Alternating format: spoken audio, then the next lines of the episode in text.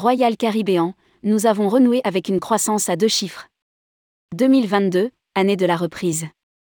Emmanuel Joly, général manager de l'agent général de Royal Caribbean et Celebrity en France est revenu sur la reprise de l'activité à l'occasion de remises de récompenses organisées par Royal Caribbean et Celebrity Cruise.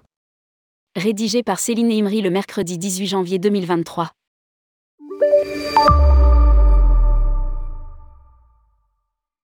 Cruiseline a été élu meilleur agent général en Europe par Royal Caribbean et quelques semaines plus tard, par Celebrity Cruise.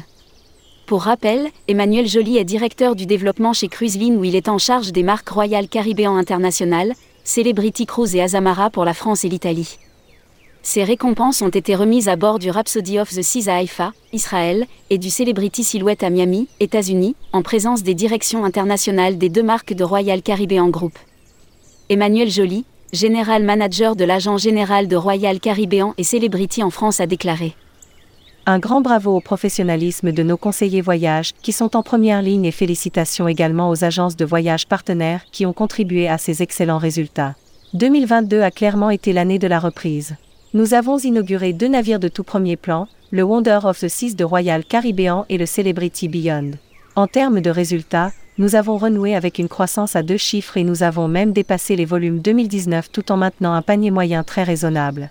En 2023, deux nouveaux navires entreront dans les flottes en décembre, l'Ascent de Celebrity Cruise et l'Icon of the Seas signé Royal Caribbean qui sera le premier navire propulsé au GNL, gaz naturel liquéfié, de la compagnie.